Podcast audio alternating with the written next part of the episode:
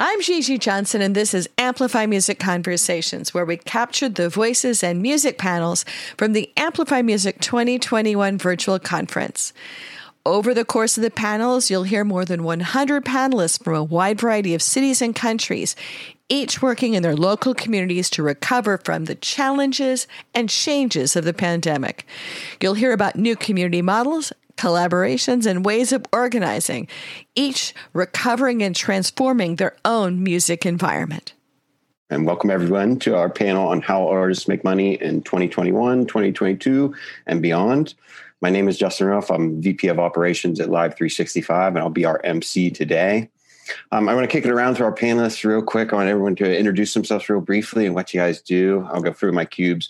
Uh, Dave, you want to fire away? Give you a quick introduction and what you guys do. Absolutely. My name is Dave Ratner. I run a law firm called Creative Law Network. Uh, we work with creative people and businesses, everyone, music industry, musicians, promoters, labels, managers. I'm uh, I'm actually personally a recovering manager, a recovering tour manager, and somehow survived to get to law school. So it's great to be here. Thanks, Justin. Awesome. Thanks, Dave. Wade, why don't you fire away? Tell everyone who you are and what you guys do. Sure. So Wade Metzler, about 25 years in the music industry, mainly focused on performance royalties. Uh, now I do label artists and publisher relations at Sound Exchange. Sound Exchange is based out of DC, but I'm based out of Los Angeles and kind of lead our efforts out here.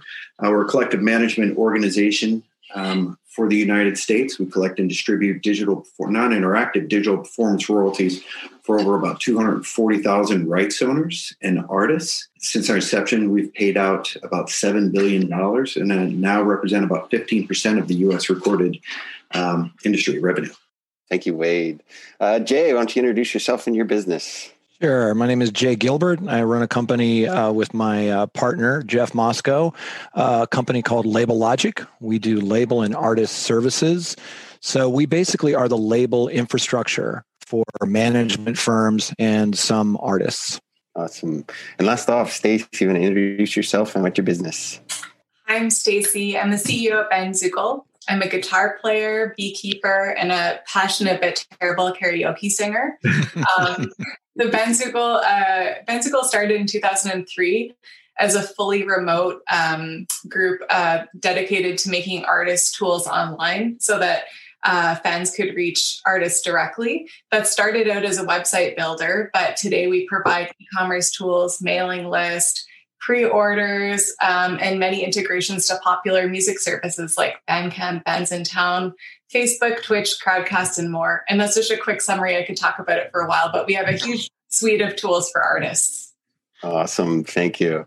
Um, so we have a great panel today, a very diverse crowd here in terms of different ends of the industry. So let's go ahead and get fired away here and we can start talking about some of my favorite topics, how artists are making money. Um, so to get us started, I want to do kind of a little exercise, a one word icebreaker here. So I'm going to pass around to everyone, give me one or two words here.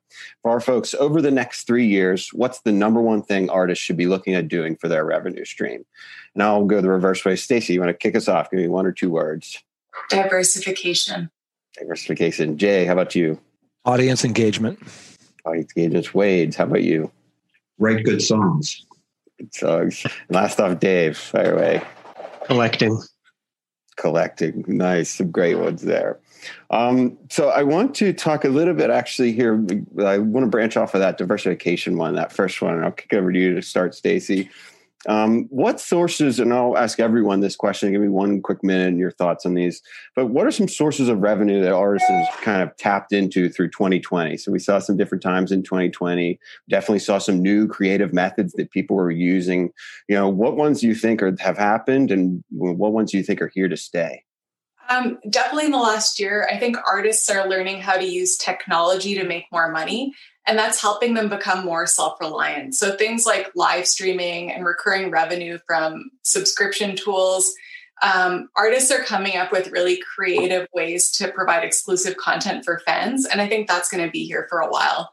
Um, but maybe we're going to see uh, artists using those tools in different ways in the future. So, for example, um, maybe bands won't exactly be live streaming shows when everything goes back to normal, but um, maybe when the pandemic is over, uh, these uh, artists have taken time to cultivate a list of fans who are interested in interacting with them and consuming their art in this new way. So, in short, I would say that artists are learning how to create customer types and provide specific offerings instead of this blanket record, release, tour, and merch. Awesome. Uh, Jay, I'm going to fire the same question to you. What are some things you've seen in 2020 that you think are here to stay? Well, I've seen a lot of things. Uh, one of the exciting things uh, for us is experiences. Um, for example, our artists are doing things like co-writing songs with people and they are recording with people remotely. And you know there are things like patreon and onlyfans and cameo and thrills.co uk where these experiences are very important and then and they can generate quite a bit of revenue. And they're also kind of social currency. So when you have one of your favorite artists give you a shout out or you get to collaborate with that artist it's then placed into social media. So it can help you in that way too. Or the last couple of things I'll say really quickly is, you know, live streaming is the obvious one, but we're seeing artists generate a lot of revenue through the tip jar in live streaming and also with uh, Twitch, growing an audience quickly uh, via Twitch. Awesome. What about you, Wade? Anything you've seen in 2020? Yeah, Jay, yeah, Jay touched on a couple points that I thought as well too. I mean, I think live streaming will be around. I don't think it's going to be the same way that we've seen it over the past year, but I think we're looking at live streaming at places like if with bands going to be playing at the Troubadour and being able to live stream that performance and be able to sell tickets around the globe. Um, you know, I, I, think I think we're probably a little um, tired of the of the in-house performances and the bedroom performances, but I think taking it to the next level, eh, I think it's something that will probably stick around and a great revenue generator for them. I also think that on the gaming side, I think some of these performances that we've seen through um, the gaming uh, platforms that have happened over the past year have been amazing revenue generators. And this is bringing artists to people and uh, gamers and other players that just have not have not known their music before. And it's really opening a huge door. Mm-hmm. and last off dave I mean, what have you seen in 2020 here that you think might be here to stay? I mean, a lot of what everyone else here has said, I think we are going to people are going to go back to touring hard. So there is going to be, we're going to have a reversion. I don't think we're just going to make a full switch over, but I think a lot of these revenues will, revenue streams will continue. I think it is really dependent on the artist and the genre. And so people, each artist is going to kind of figure out what's going to be their best fit. I do also think that we saw, or I saw artists collecting from streams that were there before, but they weren't paying as much attention to. Everyone was very used to getting a lot of revenue from touring and from live, so they weren't paying attention maybe to publishing as much and maybe not Wade to Sound Exchange as much. I don't know if your signups have gone up a lot, but I know a lot of artists have said, oh, where should I be signing up? And I would hope and expect that they'll be paying more attention to that uh, uh, now they know those streams are there. Awesome. Uh, I actually do want to branch off of that and thank you all. Um, so, you know, live events, that you guys are all hitting that. Live events changed drastically over the last two years, right? And so, if you're an artist who was heavily dependent on those live events, your world was very much changed. Um, I'm going to throw this over to Jay. So, if I'm an artist who's focused on those live events in the past, you know, what should be my plan? Should I plan on depending on performing and doing live performances again as a main focus? Should I shift entirely? Should I keep it on the back burner? What What do you suggest to folks? Well, I think that live performances is going to come back probably a little later than most people think. It's going to be a while before people feel safe doing that, and it's going to be this slow process. But in the meantime, we have so many different arrows in our quiver now.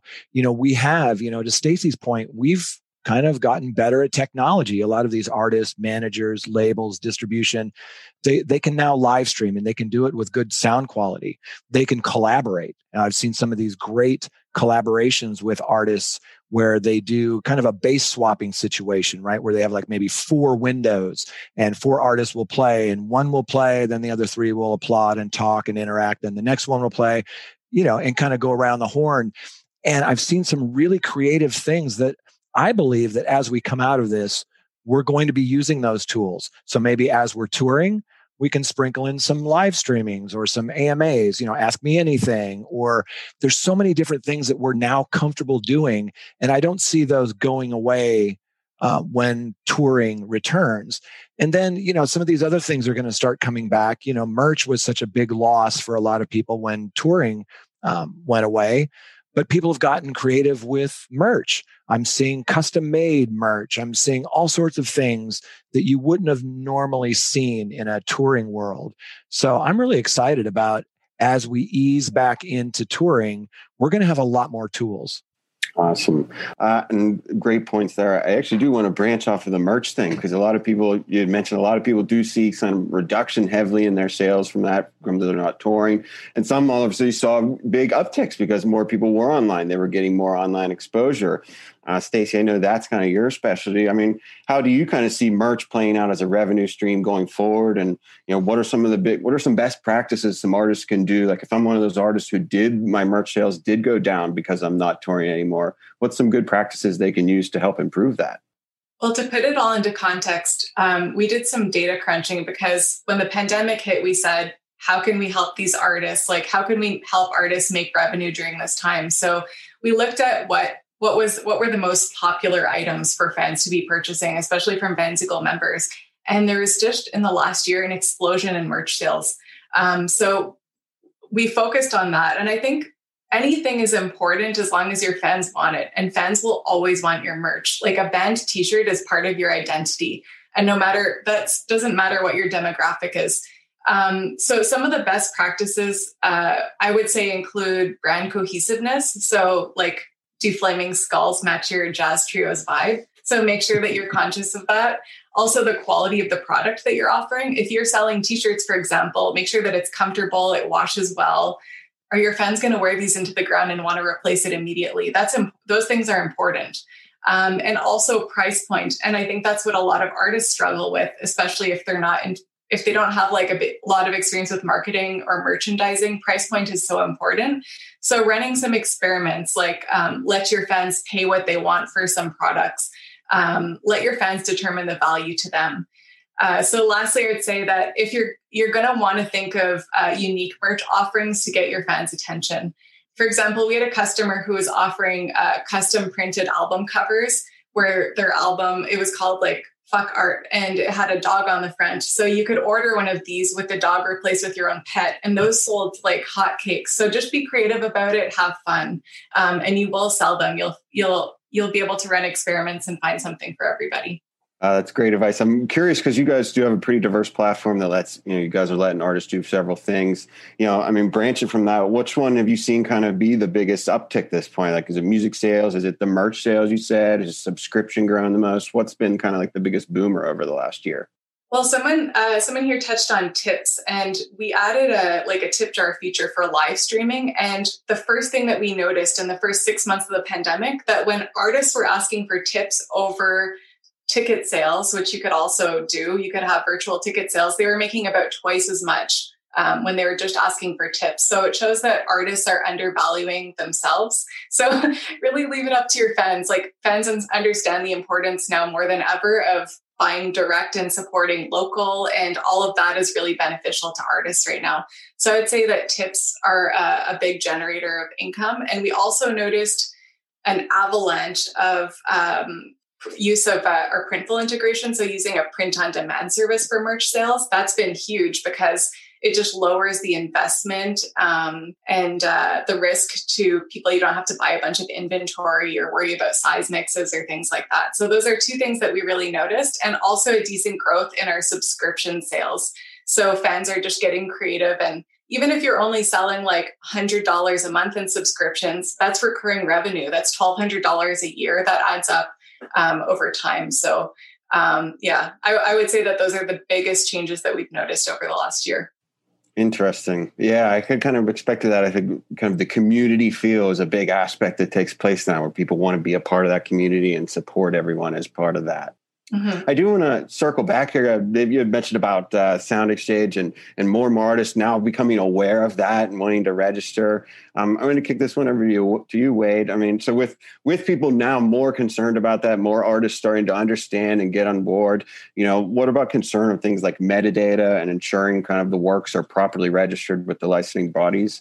You know, what are some of the best practices that you could tell artists to kind of ensure that they are maximizing those royalty payments they can get? Well, Dave was ex- exactly correct. I mean, what we saw over the past year was a lot of managers and artists and rights owners really just cleaning house. So it's uh, it's really as, as Stacy was saying, an avalanche of, of people coming in and asking for these uh, what they can do to make sure everything's right. So what we did was um, our team set up kind of these management meetings where we would go to red light at 7s wherever and do a, a, something like this where we would walk them through our sound exchange direct um, portal and a lot of new features that we have on this portal. So one of them is like you know how to register your songs correctly your rights owner your artist etc how to make sure that those are all in correctly um, how to register as a member to make sure that you're collecting international royalties um, using our search and claim function to be able to, which is the search and claim function is everything that's not directly mapped into your account from how it is reported to us from you know over 3000 different services um, is in here and you're able to go in and make sure that you make the correct claim on that song to make sure that it's linked to your account. As well as look at overlaps and disputes that could be happening in your account um, and you know talking to producers to make sure that their LODs are their letters of direction are in you know filed correctly, et cetera, and make sure that they're doing it doing it right. Awesome. Uh, yeah, I want to add, you know, I mean, so tons of resources that you guys make available to everyone, and definitely encourage everyone to kind of take advantage of those resources as they're working through that. To branch off of that a little bit, Dave, actually, so I mean, how you know how do copyrights and trademarks come into play with everything even more digital now? Well, I mean, the, the, the intellectual property is is really the basis for how artists are making money. So what we've seen is registering that in, in, a lot of different ways is becoming increasingly important. Whether that's because you need to be on Amazon's brand registry to protect your name and prevent people from selling knockoff merch, um, or doing your copyright registrations. There's also been changes, not necessarily pandemic related, but um, the MLC, the Mechanical Licensing Collective, just went online January January 1st. And so for any artist uh, that is, that's a songwriter that can be collecting mechanicals, if, especially if you're not with a publishing company, signing up with the MLC is really important. Another, again, another revenue stream that you can make sure you're collecting on and so I think it's it's kind of this. I, I, don't mean to make a, a theme out of it here, but identifying what rights you have and then making sure to act on them and register them. It also, though, does require. I mean, it requires extra work certainly, and requires extra attention to detail. So whether that is more going to be in the manager's camp or uh, or some the artists can handle, uh, but knowing if you're not with a publishing company, but you can get an admin, do just have some sort of admin, even if it's just through a Songtrust or something like that. Um, making sure that you can be out there and ensuring that the stuff that the, the rights that you've created are rights that you're actually acting on. Um, it's confusing.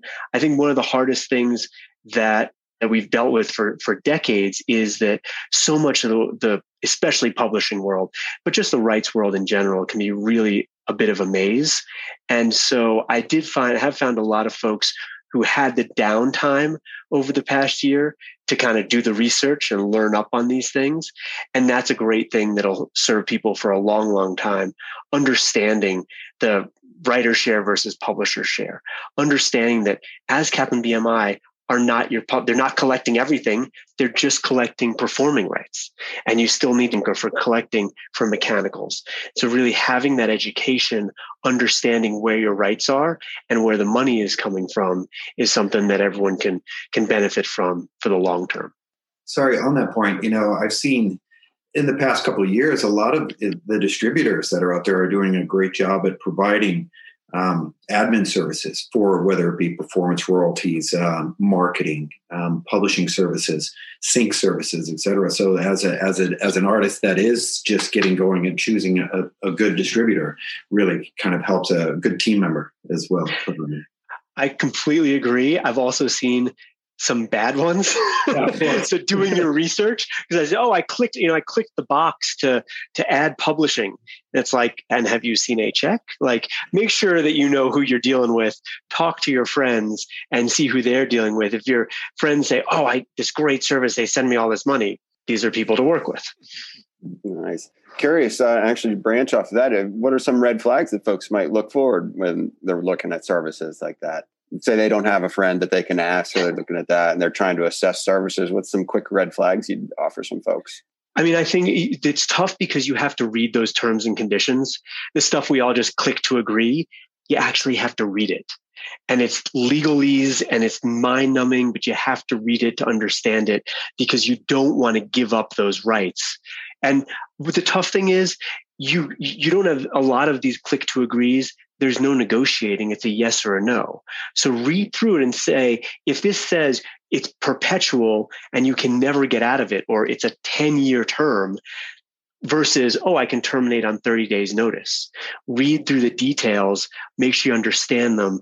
And that's for any contract you ever sign, but especially for these type of things. Awesome. Yeah, totally makes sense and great advice there. Um, okay, so I want to open it up actually a few kind of fringe questions and a little off the wall ones, talk about some advanced stuff that's happening right now.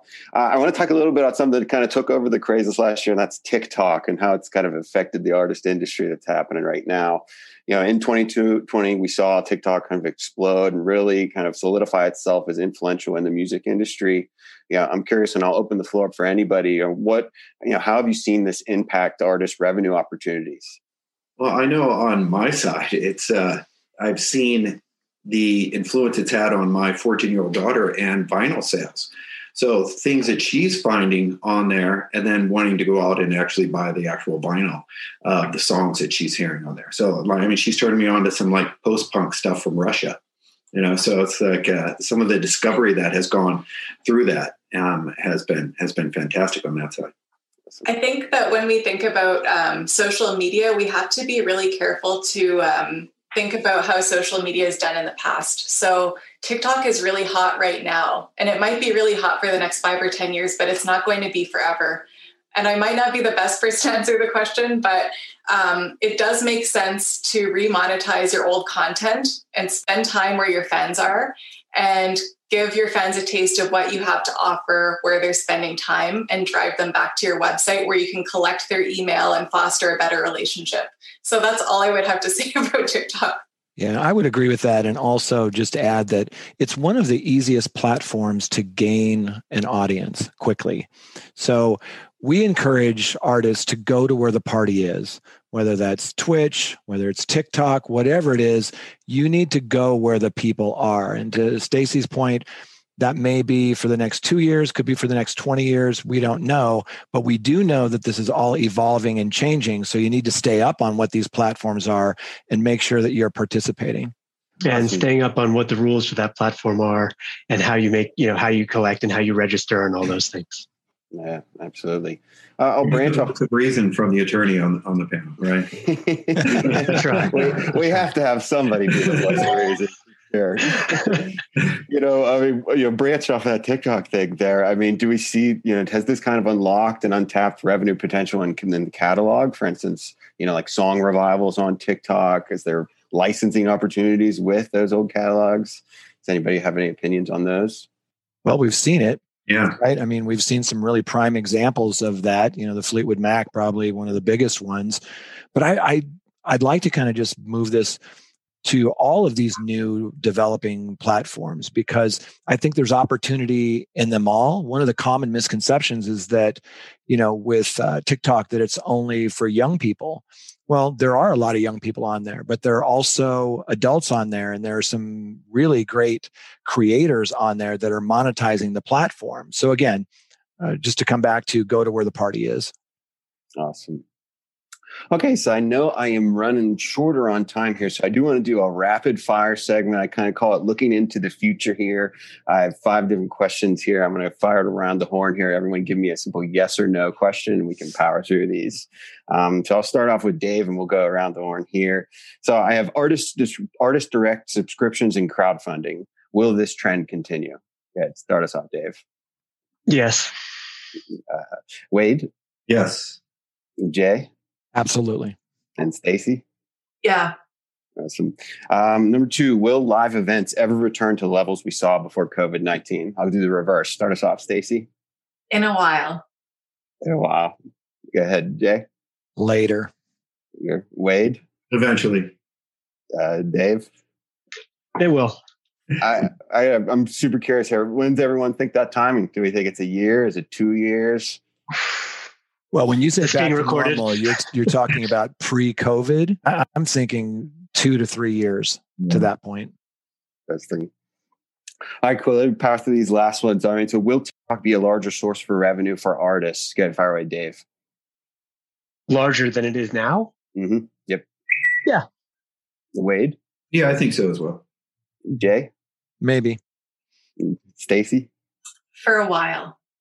After a while. All right, I'm going to get to a, a quick popular one. So, will blockchain and NFT technologies be a part of an artist revenue stream going forward? Uh, Dave, pick us off. Uh, it's for some.